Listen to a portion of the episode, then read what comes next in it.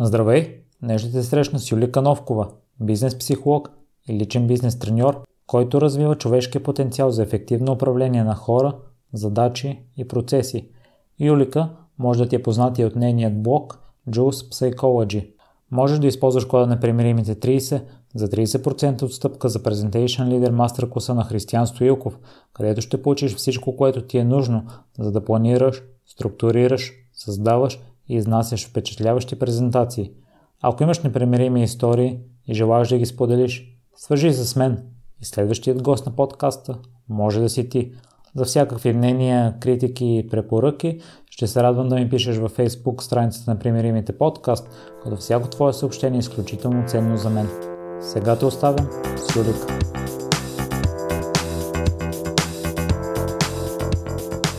Здравей, Джус, и благодаря много за прията покана. За мен е огромно удоволствие и чест. Ти всъщност не знаеш, но до сега участваше косвено в проекта, сега вече е пряко. А косвено, защото част от личностите, които си интервюирала за твоя блог, аз съм използвал да черпа вдъхновения от тях и да а, ги използвам в проучването си за гостите. Радвам се, че благодарение на Ани Хира ти си тук. Здравей, Миро, благодаря за поканата и каква приятна изненада. Всъщност, предварителния разговор ти това не ми го сподели, наистина успя да ме изненадаш. Моя път наистина е проект, в който силно вярвам. Помагам на хората да видят себе си по различен начин и историите, които те там разказват, са техните, така както рядко имат възможност да ги кажат, а и се, се виждат самите те какви решения са взимали, това е като да изпиеш победната чаша за успеха си и се радвам, че си намерил там начин да, да ги виждаш. Това, това означава за мен, че в тази синергия между теб и мен се е получило това, за което най-много купнех, стартирайки тази секция Моя път. Хората да имат свободата да заявят себе си, защото личността и нейните силни и слаби страни, падения, страхове и надежди, вътрешни тайни са онова, което прави магията на предприемачеството толкова завладяваща всички ни. Надявам се и за напред този проект да продължи, така че и ти да намираш своето вдъхновение и отговори на въпроси за хората, с които пък след това давате другата стойност през непримиримите. Джус, ти се занимаваш с... имаш познание по толкова много неща. Ако мога да го офана в една шапка, може би основната е психология и си завършила именно това, какво те насочи към нея, защо я избра?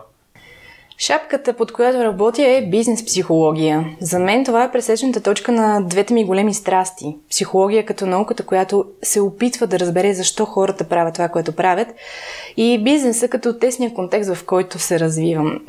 Казано на така най-мечтателния за мен език, защо хората една сутрин се събуждат с идеята да бъдат предприемачи и това се превръща в естествения ритъм, по който дишат намерих начин как да бъда полезна на хората от малкия и средния бизнес, на техните екипи и това ме прави щастлива. Формалното ми образование е изцяло в сферата на психологията. През 2006 година прекрачих Софийския университет и разбрах, че психологията е това, което аз съм и ми е най-големия талант. Любопитна съм, обичам да наблюдавам хората, обичам да говоря, да се смея. И хората винаги ме изненадват. Така и не спрях.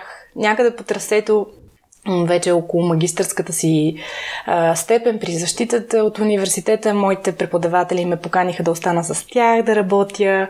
За мен това беше като сбъдната мечта. Буквално ми връчиха дипломата в ръцете. Аз вече бях магистър-психолог и те ми казаха, остани с нас, да развиваш науката психология, имаш интересен поглед, съчетаваш много типове психология, тъй като съм едновременно бизнес психолог, личностен психолог, психолог, занимаващ се с развитието на иновациите, иновативността и креативността. И това превърнах в свои инструменти.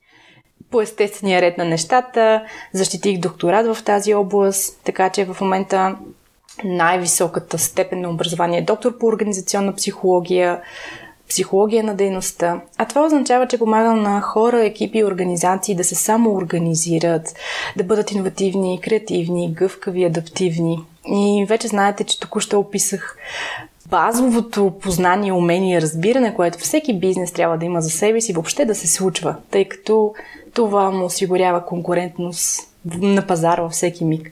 Така че, не знам, психологията избра мен, аз ли реших, че ще ставам психолог, но в момента знам, че това е един инструмент, който аз всеки ден се уча да усъвършенствам в различните аспекти на човешкия живот. Една от ролите му, които е предприемаческата дейност.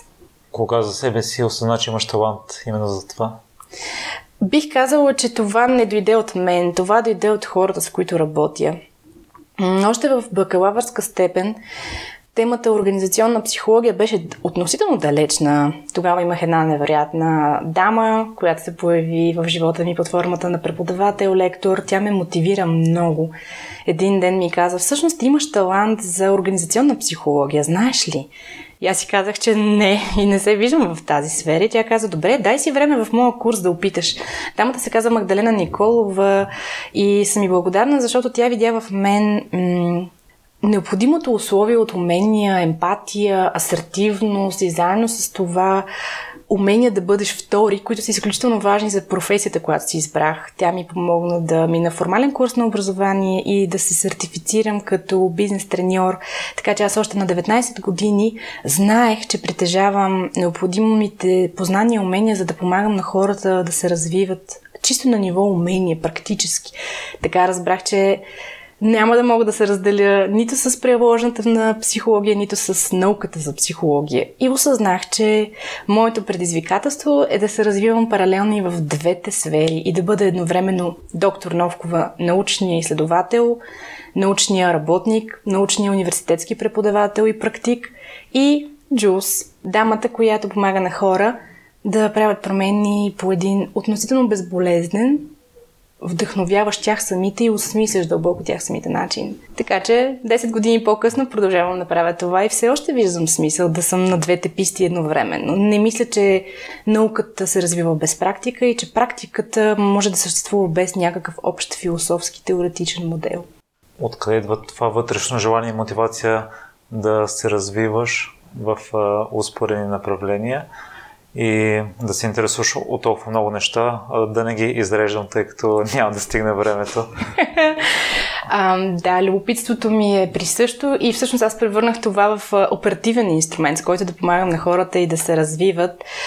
Причината да съм многолика, както се шегуват с мен жената, екипа, многоликата Юлика, въобще клиентите ми, бизнес партньорите ми имат интересен начин да ми дават обратна връзка за това, че ако имам един голям талант, то той е да събирам тонове, десетки хиляди страници изследвания, научни теории, подходи за анализ и структуриране от различни сфери, като бизнес, иновации, организации, човешка дейност, човешки чувства, мисли, емоции, поведение, въобще всички пластове на, на, на това, което сме в личен и бизнес план, те няма как да бъдат прилагани всички тези сложни конструкти, без да имаш уменията и знанията да видиш отделния човек. Защото когато срещнеш теорията и живия човек, виждаш, че има огромни дупки. Дупки, които всъщност може да запълним с абсолютно философските термини като Бог, късмет, свободна воля, които ние няма как да операционализираме. И осъзнавайки, че няма как да влияеш върху човек в посока промени материалния си свят. Не вярвай или вярвай в божественото начало в себе си. Това са лични избори. По-смисленото за мен е да помагам на човек да разбере как по научно доказан, доколкото това е възможно, разбира се, начин, да тества лимитите си и да залага на желанията си. Моят подход на работа провокира в човек свободна воля. Ако има божествена изкрица, за мен тя е в това да създаваме, да бъдем иновативни и креативни, да искаме и да вярваме, че заслужаваме, че има смисъл от нас. Това е лично решение. И макар да не знаем кой, защо и как ни е сложил да ни има и ни е направил каквито сме с телесни недостатъци, с психически устойчиво, с емоционални дефицити, има смисъл от нас. Всъщност в това намирам смисъл. Да помагам на хората да намират смисъл от себе си. Ти започваш Джулс психология, защото това е единственото нещо, което си намерила за себе си, което може да правиш на свобода. Другите неща сте поставили в рамки. Какви са били рамките, в които сте поставяли? Много ти благодаря за този въпрос, защото когато започвах да уча психология, а, моя дядо, който вече не е сред нас, много се разсмя Това е през съвети 2006 година. Той е капитан далечно плаване, съвсем различен светоглед. Той каза, психология ли? Охо, ти си готов кадър за бюрото по труда. А, най-смешното е, че той до някъде се оказа прав в един много по-късен етап от живота ми, но ще стигнем и до това живот и здраве. А, вярно, че стигмата на психологията в България все още кара хората да имат неяснота какво точно прави един психолог. Все още имаме нужда от щипка магически реализъм и психолозите, активно действащите практикуващите, обикновено снемат това вълшебство от ореола ни това означава, че ние не четем мисли и не се рекламираме като четящи мисли. Заедно с това обаче факта, че когато опознаем един човек, сме способни относително точно да предсказваме вероятното поведение. Ето виж колко условности има. Нали? Психологията не е точно наука. Понякога се шегувам, че в ръцете на неопитен човек това е като алабалистика. За психологията не можеш да имаш мнение, трябва ти много опит. И ако нямаш свой, чужд. Това са научните изследвания, статии, публикации, как, как обясняваме в вариации факторите, които влияят в процеса, доколко личния избор в една или друга посока дава резултата, който, към който се стремим. Така че всички тези проблеми с психологическото консултиране, пък и то в бизнес контекст, насложени към менталитета аз мога сам. Някак си предприемачеството в България все още се разглежда като ако призная, че не се справям сам, това е доказателство за това, че не съм достатъчно умен, оправен, срамуваме се, има стигма. И една от причините да се боря да с статите, които разработвам в сайта си, да, да оборвам това мнение, да водя задочен спор, ако щеш, е, че предприемаческия бърнаут е тема табу. Едва ли нещо си предприемач, ти се очаква, че трябва да съществуваш в условия на свръхчовешко изтощение, което не мисля, че е избор, който всеки от нас иска. Защо си избрах такава титла, в кавички, личен бизнес треньор? Защото когато осмислях как пазара би разпознал мен като инструмент за постигане на цел, на първо място пазара ни надаваше заявки за това, че е дефинирал потребност. Тоест, те нямаха нужда от мен. Ами трябваше да си създам да обясня защо аз съм полезна по един различен начин. Без стигмата на психолога на всяка във, всяк, във всеки смисъл да ги преследва и да се срамуват. Срам и вина нямат място в работата, но те са предпоставка да не тръгнеш. Друг проблем е липсата на регулации на нашата професия. Съответно, страшно много хора злоупотребяват с инструмента психология, за да постигат лични цели, с което всъщност пречат. Тоест, на мен ми трябваше механизъм, по който да се отлича. Много естествено ми дойде отвътре да заложа на въпросния сертификат, за който казах за треньор за лични умения в бизнес контекст, тъй като това правеше нещата по-разбираеми за другите. И така, личен бизнес треньор е нов, нова форма на съществуване между предприемач и неговия личен бизнес психолог, който работи само с него и в една съхранена обстановка в формат едно на едно – решават проблеми на всички нива, които пречат на този човек да е функционален. Лично, семейно, бизнес, екип, партньори, среда, клиентела. Въпросите са толкова много, че ти трябва системен подход, който аз разработих, кръстих си го Автопоезис 4.0, за да отразя колко сме трудни, много пластови, как предприемачите и жените и мъжете балансират с толкова много и различни роли – бизнес лидерите също, но в малко по-друг контекст. Там има вече по-споделена отговорност. Разбира се, те има други предизвикателства, но баланс е основното, което резонира с мен. И за мен бизнес психологията и личния бизнес тренинг са инструменти, с които прилагам системен подход на анализ, за да помагам на човек да балансира собствената си система в избора да бъде предприемач и активен във всяка една друга значима роля на живота му. Затова така се получи с тази различна визия за моята професия. Аз забелязвам при част от спортистите, които са на високо ниво, след работа с психолог, като че ли вдигат нивото си с още едно. Предполагам, че също стави пред предприемачите.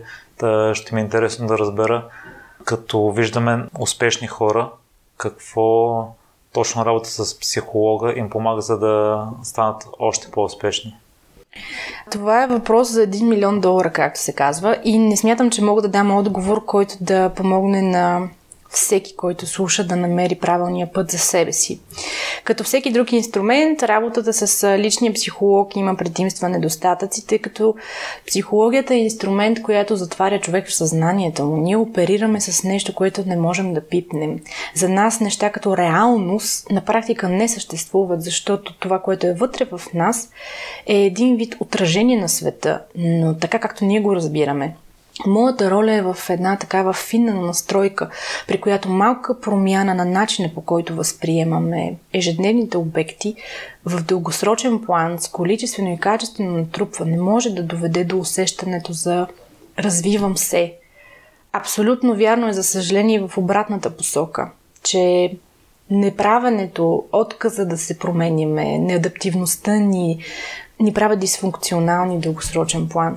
Аналогията за спортния треньор ми е любима и ми харесва, че слагаш така в контекст на разговора. Аз също често я давам.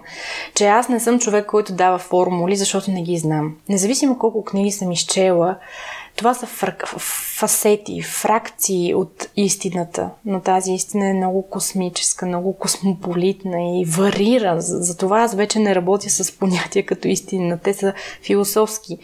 Аз работя с нещо, което ми позволява да го измеря, да сложа граници. Като конструкт звучи сложно, субективни възприятия, но всъщност всеки кадърен практикуващ психолог знае, че реалността за човек е такава, каквато той позволи да я вижда. И ако знаем защо я вижда така, какво му пречи да промени възгледите си, какво е довело до това възприятие, наистина може да усети промяна. Така психолога всъщност е развенчан в а, истинския смисъл на думата от това да има знание свише или умение свише. Той е там, за да помага това да се случва по един фасилитиран начин, да се променят навиците ни за мислене и поведение, които ни само разрушават на първо място.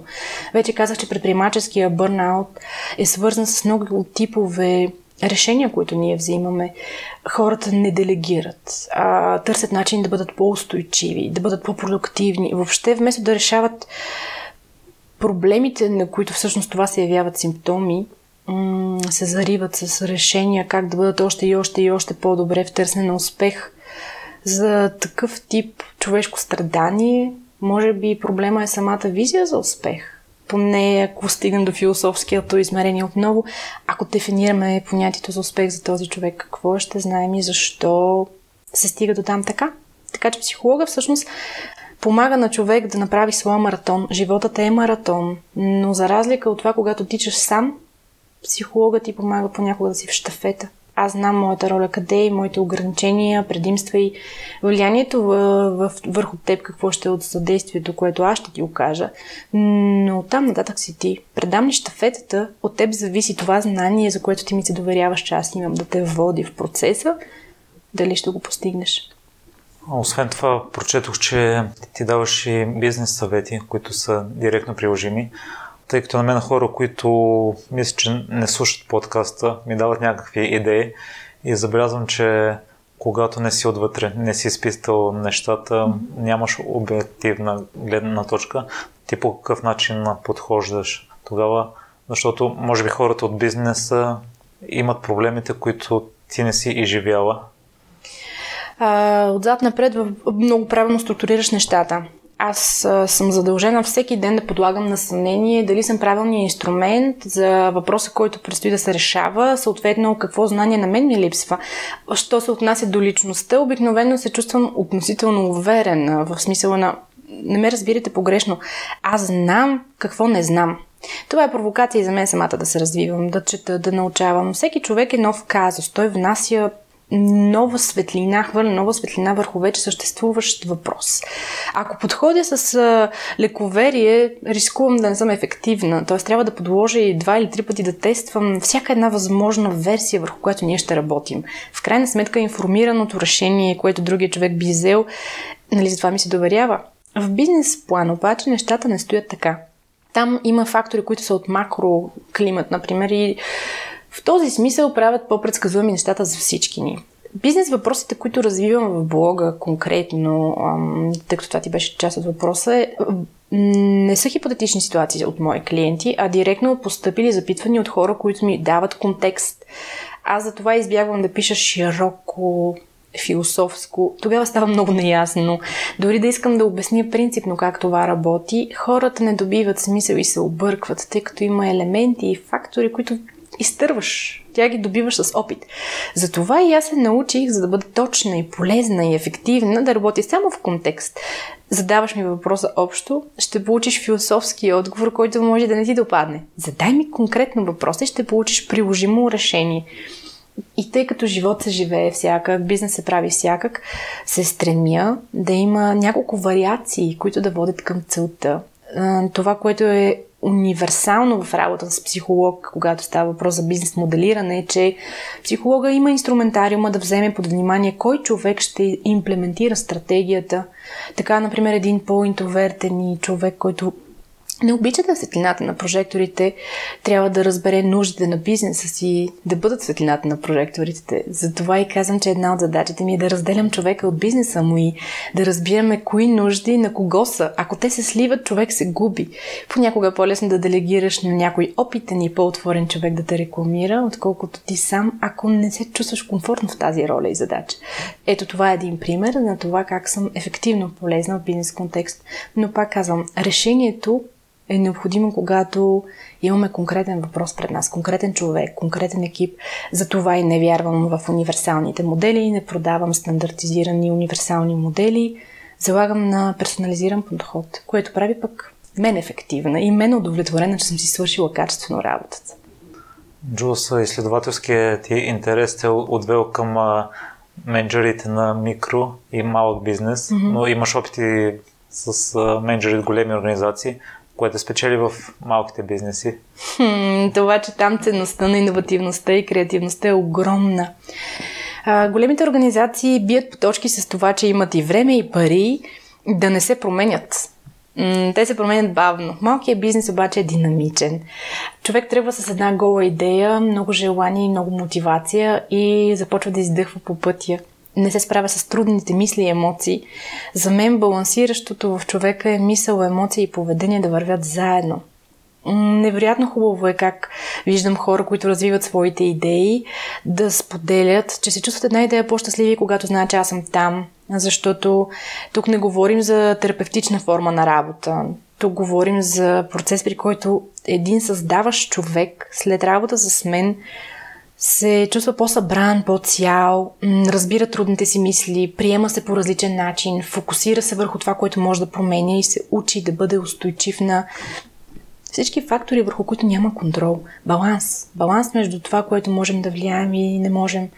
В малкия бизнес обикновено човека, който създава бизнес, когато особено говорим за микро предприемачество, за сол предприемачество, за фриланс кариера или бизнес, който се свързва с принципа всички сме равни. Поставя на изпитание хората, комуникационните им умения, уменията да проследяват всички процеси. В крайна сметка бизнес е една пица и всеки трябва да знае в какво е добър, къде му е таланта, да се разпределят задачите, да се структурират процесите. В този смисъл организационният психолог помага на човек да чисти глича между себе си и системата си, себе си и задачата си. Пак казвам, Психологът ти дава възможност да оцениш самия човек като тип човек, като тип светоглед и да прецениш доколко организацията взима предвид това. Това вече се случва и в по-големите организации, но там става по-бавно, тъй като те няма тази потребност. Това не е ресурс за оцеляване. Освен това в малкия бизнес хората са много по-широкоспектърни, много по- талантливи в много повече сфери от тази пица задачи за бизнеса. Така че аз се чувствам по-вдъхновена. И това, което ме мотивира, е да знам, че ако днес откажа да си отворя имейла или да си свърша работата, всъщност някой може да се откаже от мечтата си да има бизнес. Защото понякога е много, много трудно. И това са хора, които обикновено няма с кого да споделят колко е трудно. На кого да кажеш? Не може да кажеш на партньора си, който разчита на те за семейството си децата, на бизнес партньорите си, на служителите си, на родителите си. Това ограничава и обрича тези хора и те не са в състояние да осмислят. Нямат време тиха стая, в която да помислят какво се случва с тях самите. Аз вярвам, че ако един човек не се чувства добре, не може да създава, респективно и да прави бизнес. Ти само споделиш, че най-често в края на втората година хората се отказват. Коя е причината, която ги спира? Казва, че има много страх, тревога, неувереност, умора, бърнаут. Това ли са? Да. Ако пак се върнем на идеята ми, че най-важният ресурс за успеха на един човек в бизнеса му е той самият, начинът по който той взима решения като цяло за живота си, абсолютно интерферира начинът по който ще взима бизнес решенията си. Стила му на комуникация към близки приятели и роднини малко се модифицира в бизнес план. Така че ако човек не притежава всички качества и умения, по които по хартия знаем, че са нужни за управление на бизнес, управление на хора, управление на задачи и на процеси. А това са четири отделни сегмента. Дори не влагам тук продажбения и рекламния процес. Ако човек не се справя с тези задачи и не знае той как ги саботира със собственото си поведение и как влияе върху процесите, обикновено общото усещане за несправяне. Казахме за маратона, Моята работа е да помогна на човек да изгради стратегия, в която да тича с темпо, с което може, с обем, който може. И всъщност, по аналогия за спортния треньор, втората година е момент, в който един човек решава дали иска това да превърне собствен живот. Обикновено микробизнеса тръгва от рядко тръгва от а, хвърлям се с главата напред. Това са хора, които трябва да се прехвърлят от постоянната си работа и доходи, да решат колко от спестявания си да вложат там. Първата година е нещо, което наричам психологическа геймификация. В едно защитено пространство, в което основният разход се явявам аз най- на практика, успяваме да разиграем различните бизнес сценарии, да тестваме идеите, правим го с възможно най-малките ресурси, много по-малко, отколкото ако той този идея трябва да я тества така вече добивате и смисъл, защо в годините много хора запазват сътрудничеството си с мен, защото техния бизнес се развива, явяват нови продукти и знаят, че опитният психолог разбира процеса и от страна на служителите, и от страна на клиентите. Тъй като човешките възприятия, ако ги сложиш в правилния контекст, добиваш и идея с какъв инструмент да ги мотивираш. Едните да изработят продуктите ти, а други да го купят. След това ни трябват опитните експерти, които горят в, да кажем, project менеджмента, в маркетинга, в създаването на съдържание и въобще всички други малки-малки стъпки до целта. Но това изведнъж се превръща в стъпки. Стъпки, за които човек осъзнава постепенно къде иска да се развива сам, какъв талант още притежава, кое би делегирал, защото е по-добре да платиш пари, отколкото време и здраве и психичен ресурс. Не всеки го прави с различно темпо, но общата статистика е, че първите 12 месеца обикновено малко хора успяват да се заявят категорично и да съберат смелост, така че да започнат да капитализират. Имам и такива случаи. Тогава пък ам, проектите се продават още в тестовия период, преди да сме създали дори сайта, с който да ги рекламираме, но за мен, когато един човек знае каква му е добавената стойност, какъв е смисъл от него, и комуникира това по автентичен начин, много често хората започват да купуват тази стойност, разменяйки някакви пари, но това е едно взаимно съгласие и подкрепа за двете страни. Ти правиш нещо уникално, защото имаш талант и с този талант ме правиш мен по-добър. Нямам нищо против да ти платя това, което си казал, че струваш, защото това, което ти правиш е важно за мен. А аз знам, че така ти ще оцелееш.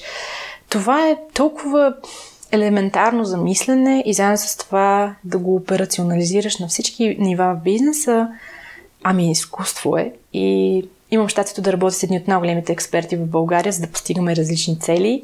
Така че моята скрита втора професия е инвеститор в човешки потенциал. Да намирам правилните хора и да имам човек за всичко. Една от ролите ти е да вдъхновяваш мотивираш да използвам ли тази дума? Добре, много ти благодаря, разбирам смисъла на това, което казваш. И само да, да. върша. Толкова ли малко трябва на човек да е на ръба да се откаже и с твоята намеса да тръгне напред и отново да му се върне желанието и да просъществува идеята? Аз реагирах спонтанно и не, на началото на въпроса, защото имам вътрешна съпротива към това да вдъхновявам и мотивирам хората нито искам да бъда виждана в такава роля, нито казвам, че правя това. Защото не вярвам в вдъхновението и мотивацията като инструменти за постигане на дългосрочни цели. Гледам на тях като на нужното условие човек да вдигне в себе си малко да се тонизира. Имам инструменти, с които да помагам това да се случва.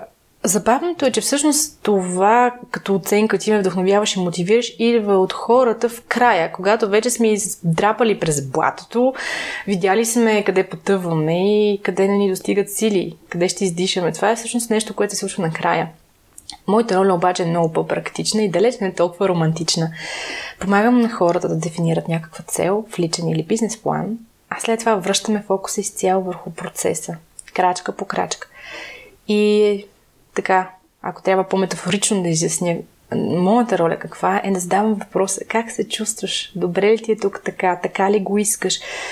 Вдъхновението за хората идва тогава, когато разберат, че могат да го правят, те определят темпото, могат да приемат трудностите и липсата на ресурси и се чувстват щастливи да намират смисъл в това да го правят.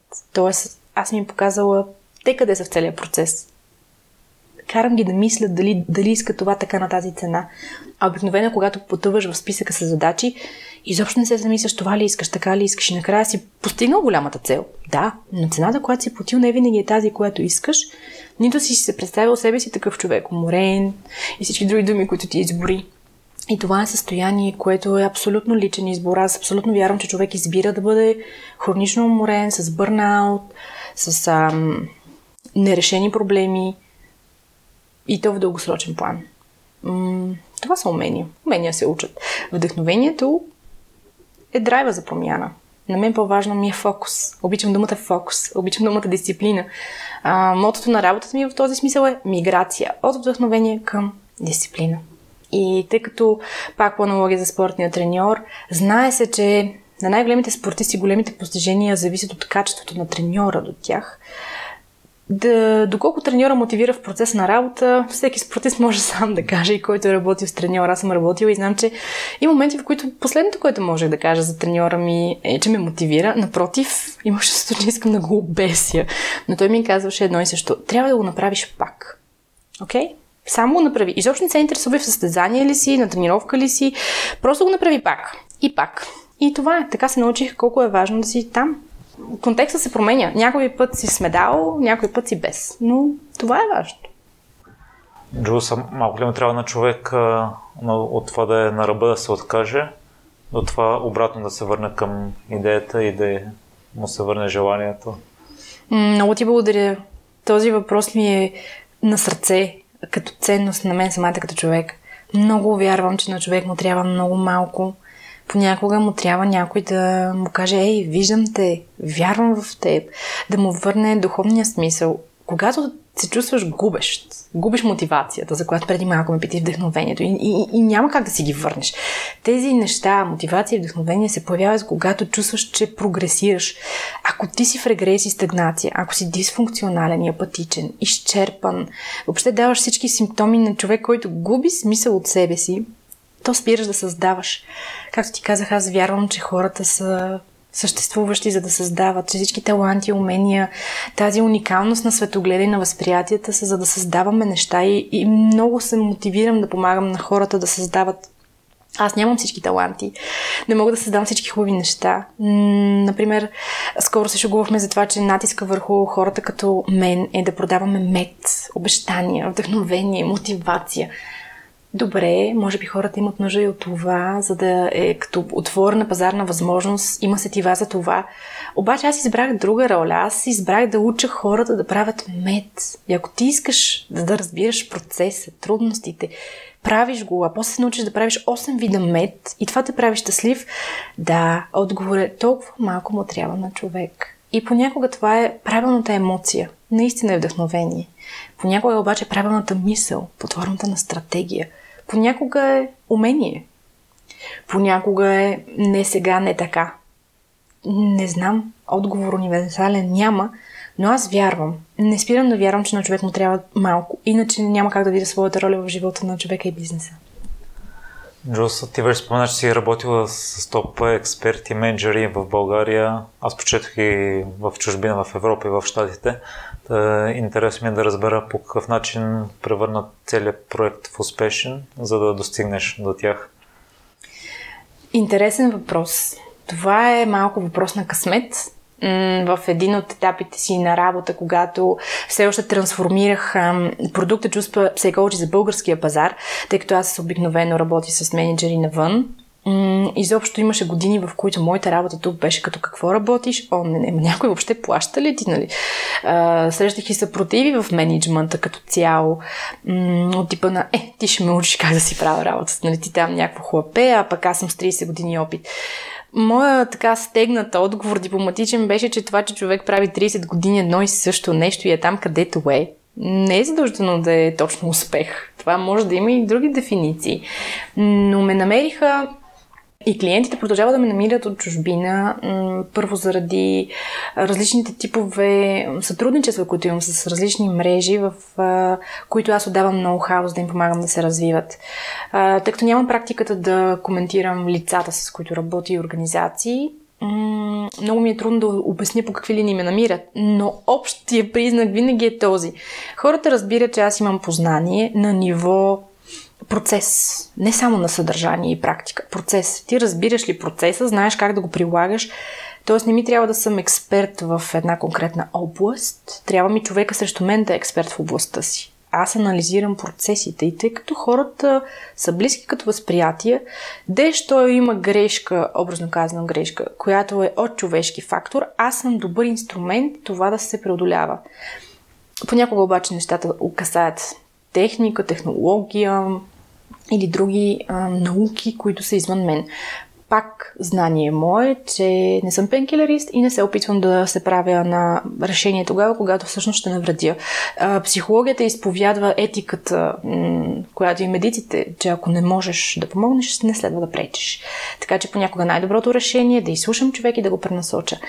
Радвам се, че в България в последните няколко години а, покрай блога ми и статите, които реших да създавам на български, започна да се повишава интереса към работата ми. Тоест хора ми се обажат и казват, аз не искам повече да правя това така, имам нужда от промяна. Така че всъщност не се очудвам, че ключовата дума, с която хората ме асоциират, е промяна в посока креативност и инновативност.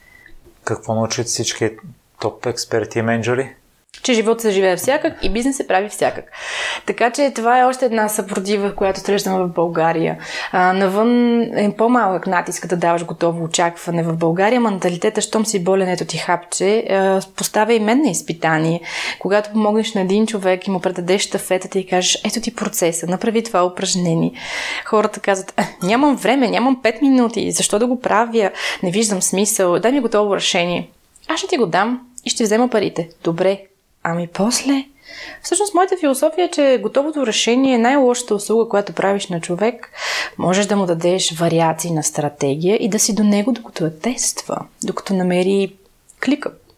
Аз искам да съм обградена от самоуправляващи се, саморегулиращи се, създаващи хора.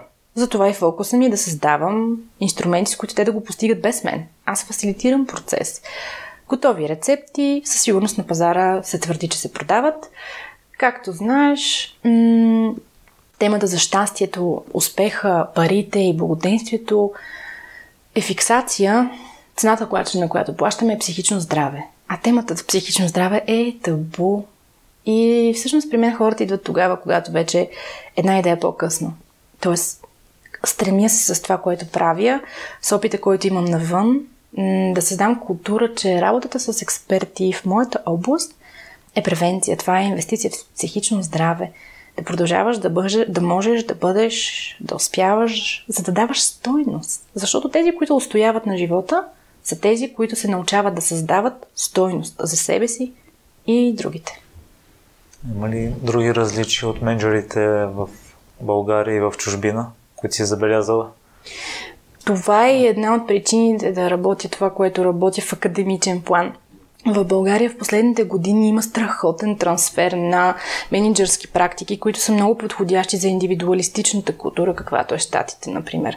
Много по-индивидуалистична в много отношения. И макар, че нашето по-консервативно общество вече върви в тази посока, все още на нас очакванията на околните ни влияят повече, отколкото признаваме. Едни от трудните емоции, с които се справям с предприемачите е да им помогна да се откъснат от срам, вина, тревожност, сега е модерно да криеш колко си щастлив, радостен, криеш малките неща, заместваш ги с други, м- други метрики за успех.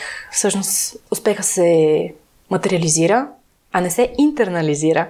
И това е огромна разлика, защото ние имаме потребност да бъдем и радостни и щастливи. Модерно е да си уморен, да, да, да си свръх ангажиран, да имаш много работа, много клиенти. Не е модерно да кажеш, ами преуморих се човек, защо всички са на тая въртележка, така ли ще живеем? По-скоро, гледайки другите, мислим, че това е нормалното. Вероятно, има хора, които се чувстват така добре, но аз съм избрала да ги третирам като роботохолици и когато дойдат за работа с мен, работим с тях първо защо избра така. Така че това е личен избор най-ценният урок, който научих на Запад, е по отношение на мен самата. Е, много малко хора полагат усилията по начина по който аз навън, за да докажат стойност, а, тъй като пазара там хора с моето ниво на умения, знания, разбирания и готовност за ангажиране с културата и обществото, в което съществува, всъщност биват прияти топло. Тук срещам повече съпротиви, открит саботаж понякога, обестойностяване или поне опити за такова на, на работата въобще на моята гилдия, което всъщност обезсърчава много колеги. Малко от нас все още се стремят да размътват водите и психолозите да отиват при хората, а не да чакаме те да дойдат при нас. Това е личният избор, който аз направих. Оставяйки в България, избирайки много пъти в живота си съзнателно да остана тук, при всички възможности, които имам и сигурно ще имам, все още продължавам да вярвам, че се направил правилни избори и вярвам в хората, с които работя. Те са хора, които създават продукти, услуги, които са по-добри за нас, за мен, за децата ми, за родителите ми. Така че, щом сме на хорото, промяната е нали, дълъг процес при нас, но намерих как да бъда част от нея. Да, добавената стойност на научната ми работа е, че се стремя американските модели, които навлизат в България, да ги тествам, а, те са успешни, знаем, че са така, но да видим какво пречи те тук да успяват. И всъщност резултатите от моите наблюдения публикува вече в дисертационния си труд, а сега развивам и като модели в блога си и в другите проекти, по които работя. Прочиташ, че водиш сесии едно в едно, в малки групи, в големи организации. Предполагам, че всяка една от тях изисква в някаква степен различни качества. какви са предизвикателствата, които срещаш в всяка една от изборените сесии? Във всеки случай, човека, екипа или организацията, с които се запознавам, са, функционират като затворена система. Когато сме на ниво един на един, проблемите се затварят и проистичат от човека. Тоест, един човек е и ключа и ключалката. Бидейки в екип, ключалката се отключва с организационни елементи, които не зависят от екипа. Там обаче човешкият фактор е много силен и сега ще генерализирам, разбира се, за да иллюстрирам примера, но в зависимост от това дали фокуса на работа е върху хората, процесите или върху задачите и резултатите, ако това е напаснато с типа задача и бизнес и с типа хора заети, чистим гличовете. Защо хората не правят това, което се очаква от тях по организационни или личностни причини? Тук пак в много голяма степен зависи от своята експертност, от умението си да преценявам хората, задачите, въобще колко съвместими са Заявките, с които хората ме търсят, обикновено са трябва да ми мотивираш екипа, трябва екипа ми да продава повече, въобще бих казала стандартните. Идеята на персонализираното решение обаче е да науча организацията и екипа как да споделят тази отговорност. А, трансфер има. Менеджерите трябва да бъдат по-малко транзакционни и повече трансформиращи средата, в която хората, когато са подбрани правилно спрямо талантите си и личностните си желания за живот, кариера, бъдеще. Да усещат, че могат да се трансформират в тази среда, да бъдат създаващи хора. Това, за което ти говоря през цялото време, а после да намират иновативни и креативни начини да го правят.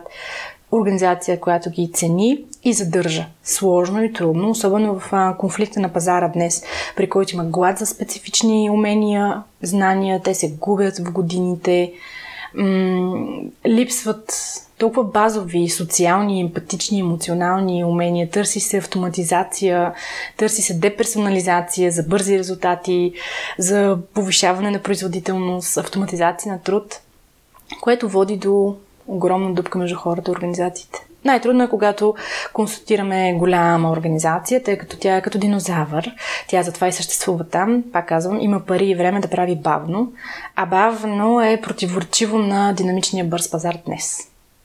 Така че там най-малко мога да влияя директно. Там трябва да имам много стратегии, много оценка на риск, много измерения, работя с много експерти, за да можем да предвидим трусовете откъде ще дойдат. Общото обаче между трите типа работа е, че моята роля не е просто да индуцирам една промяна, а да помагам на хората да продължават да следват процеса. Тоест, те са взели решение за промяна, решили, че ще правят нещо и да продължат да го правят. Аналогия с диетите, аналогия с фитнес програмите и тъй като знаем каква ни е успеваемостта, дори когато знаем, че от това зависи здравето ни, ами може да си представиш какво се случва в бизнес план. Джулса, ти споделяш, че хората, които сме, сме се случили някъде по пътя и сме ни повлияли различни хора за това. На теб, кои хора са ти повлияли най-много, за да станеш човека, който си днес? Обичам този въпрос. М- Вярно е, че през сетивата ми са минали хиляди, стотици хиляди хора и съдби под формата на книги, детски стихчета, картини, фотографии, филми. И в това няма абсолютно никаква мистика. Психолога е човек, който се научава, че за да вижда ефективно света през очите на другия, трябва да разбере как вижда той? Какъв филтър слага? Защо го слага? Това ли е и съзнателен избор за този филтър, като розовите очила? Каква е потребността да има розови очила?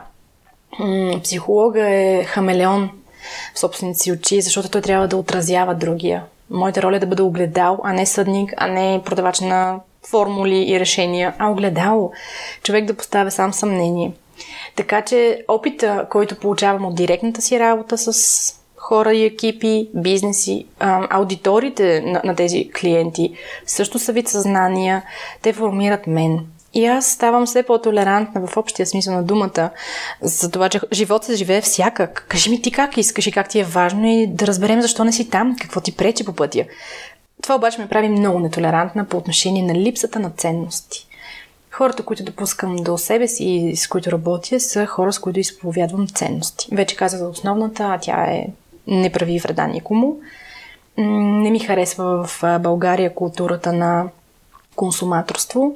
Бунтувам се срещу нея, непримирима съм до дъното на душата си с това, че консумираме хора, продукти, идеи, стратегии и никога не откриваме смисъла и ценността. В свободно си време чета книги, но не такива как се развиват лични умения и качества. Това го правя без, директно от източника, изследвания, световни и основно това чета всъщност чета красивите истории, по които хората разказват света. През романи, фентази, много обичам фантастика. Ако ме питат един от основополагащите като процес на мислене за мисленето хора в живота ми, това е Заказимов. И начинът по който той дефинира законите на роботиката в своите романи, те, те ме зашеметиха. Защото аз бях дете толкова малка и осъзнах, че ако мислиш в рамка, тази рамка ти дава възможност да проследяваш резултатите. И просто научи да правя много, много, много рамки. Рамки са различните хора и различните потребности, които ги мотивират.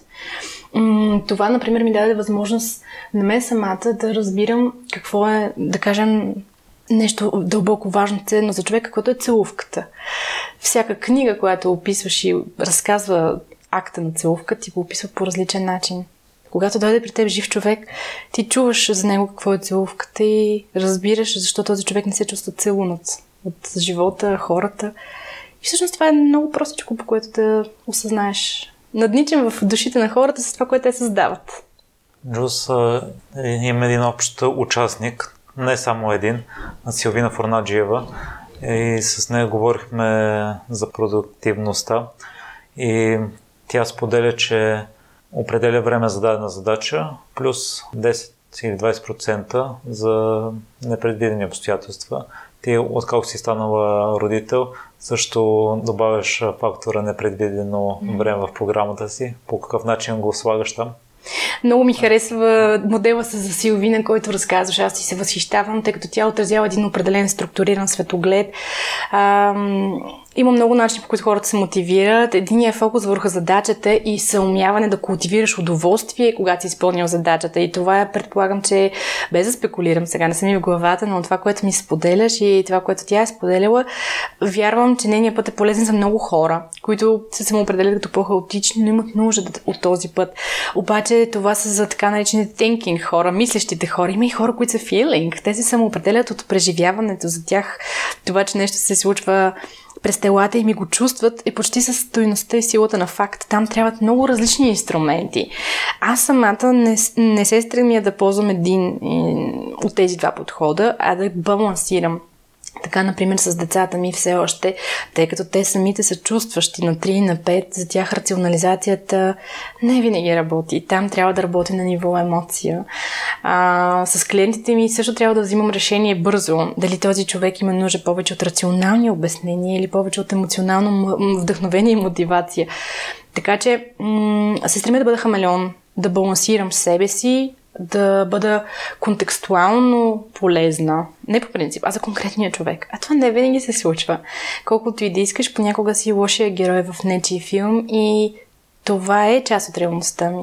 Част, която не следва да приемам лично, а да разделям това, което мога да контролирам, това върху което мога да влияя и нещата, които не мога и трябва да приемам. Така че това е генералната ми изходна точка за баланс. Фокус върху нещата, които могат да повлияят със себе си, мислите си, чувствата и дейността си, от ориентация към ресурс, но и как се чувствам в процеса.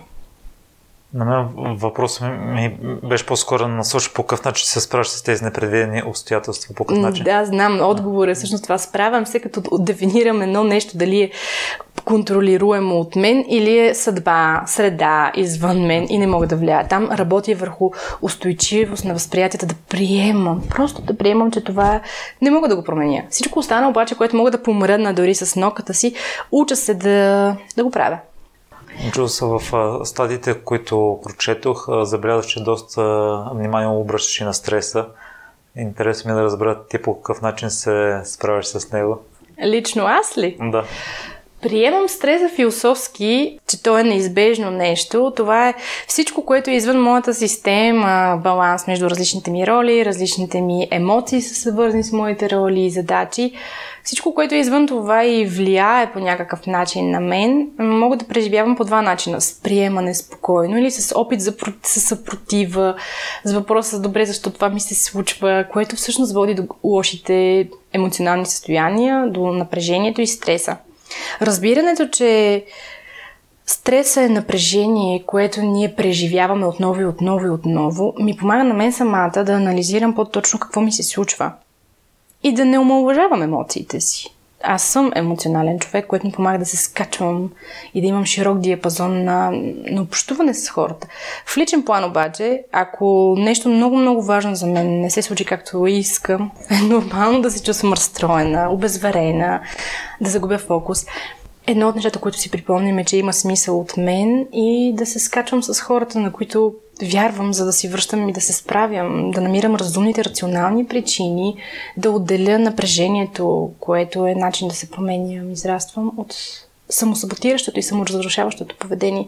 Психолога не е човек, който живее по-добре от другите. Психолога по-добре вярва на преценката си, че не винаги може да се справи сам и, и по-рано се сеща да повика друг. Джус, къде слушателите могат да следят това, което правиш и да се свържат с теб? Добре дошли сте в страничката ми в Facebook, страницата на личния ми сайт juicepsychology.com. Можете да ми пишете, да ми задавате въпроси, които искате да видите разработени като стати. Разбира се, това се случва анонимно. С удоволствие се запознавам и с нови хора и нови идеи. Имам си място, в което разказвам истории на успели хора. Моя път, както стана ясно, ние оттам си намерихме в този смисъл. По отношение на бизнес контекст, задачите пред всеки един от нас са различни и винаги съм отворена към това задачи, за които до сега не съм говорила, а имам опит, който мога да споделя да бъда провокирана. Така че отворен съм за провокации и запитвания. В какво си се провалила? В какво съм се провалила? М- не обичам да дефинирам нещата като провал, защото ако намеся думата провал директно, това означава, че си говоря за справедливост. А живота не е справедлив. Ето това е урок, който научих като малко и е най-големият ми провал. Да търся справедливост. Оттам нататък започвам да разбирам, че ако нещо не се случи така, както искам, не съм готова, не знам или не умея. Не е времето или мястото. Не е правилният за мен начин. Провалям се до ден днешно, ако трябва да използвам тази формулировка, а, да се откажа от идеализма. Аз ти го казах. Непримирима съм към това, че хората искат да е бързо, лесно, щастливо, да работи винаги, във всяка ситуация. Животът е огромна, сложна кола, която не можеш да разгубиш с един ключ, казва моя свекър, който също е психолог. И е прав. Това е урока. Че понякога не ми стига време с един човек да му помогна да изгради повече от един зрял механизъм. Той, той мисли, че като е намерил нещо, което работи, ще работи цял живот за всичко. И не е така. И се разочарова. Разочарова се в себе си и в мен. И да, това е споделена отговорност, но, както казах, такава ни е културата. Така че това ми е големия провал, че аз не мога да направя сама промяна. Трябва много-много хора заедно да работим, за да знаем, че живот се живее всякак и сме свободни и да вярваме, че сме свободни. А, с какво се гордееш най-много? Много се гордея с а, хората, с които общувам. Хора, които покрай това, че аз за тях се явявам ролеви модел. Тоест, не е нужно да претендираш важно, значимост си полезност. Достатъчно е да правиш и да създаваш това, което ти добър. Намериха вдъхновение и мотивация да правят и да променят. Гордея се с това, че с решението да остана в България, да преподавам в Софийския университет и на други места, да имам менторска практика, да правя лекции, обучения и да удовлетворявам различните нужди на хората по пътя им да създават хората вярват в себе си, вярват и в мен и вече не се чувствам като дядо Коледа, нещо или феда на зъбките, а съм реален човек, реален инструмент и се чувствам заземена. И това е път, който си извървях сама. До пред няколко години, ако напишеш в Google личен бизнес треньор, също това не стоеше нищо конкретно, защото това е нещо, което аз създадох за себе си, защото аз съм инструмент и се радвам, че това вече е видимо и осезаемо за всички. Тоест, овеществена съм, обективизирана съм и съм реална. и за себе си, и за другите, което е нещо, което не много се гордея. Има смисъл от мен в България. Благодаря много за гостуването и за смисъл, който вкара в епизода с твоето участие. За мен беше голяма чест отново. И аз благодаря за поканата, за хубавите въпроси, с които ме караш да се замисли, да видя труда си през друга гледна точка, през себе си отразена като човек. Надявам се ти самия да намираш още много хора, които да отразяваш. И така, не е нужно да се премиряваме с всичко, напротив, понякога трябва да кажеш време за промяна. Успехи на теб! Благодаря! Благодаря, че слушахте целият епизод до край. Още веднъж, ако имате интересна история и желаете да я споделите, свържете се с мен и следващият гост на подкаста може да сте вие. За всякакви мнения, критики, препоръки, можете да ми пишете във Facebook страницата на Примеримите подкаст. Отговарям на всичко и всяко ваше мнение е изключително важно за мен. Лек и разкошен ден!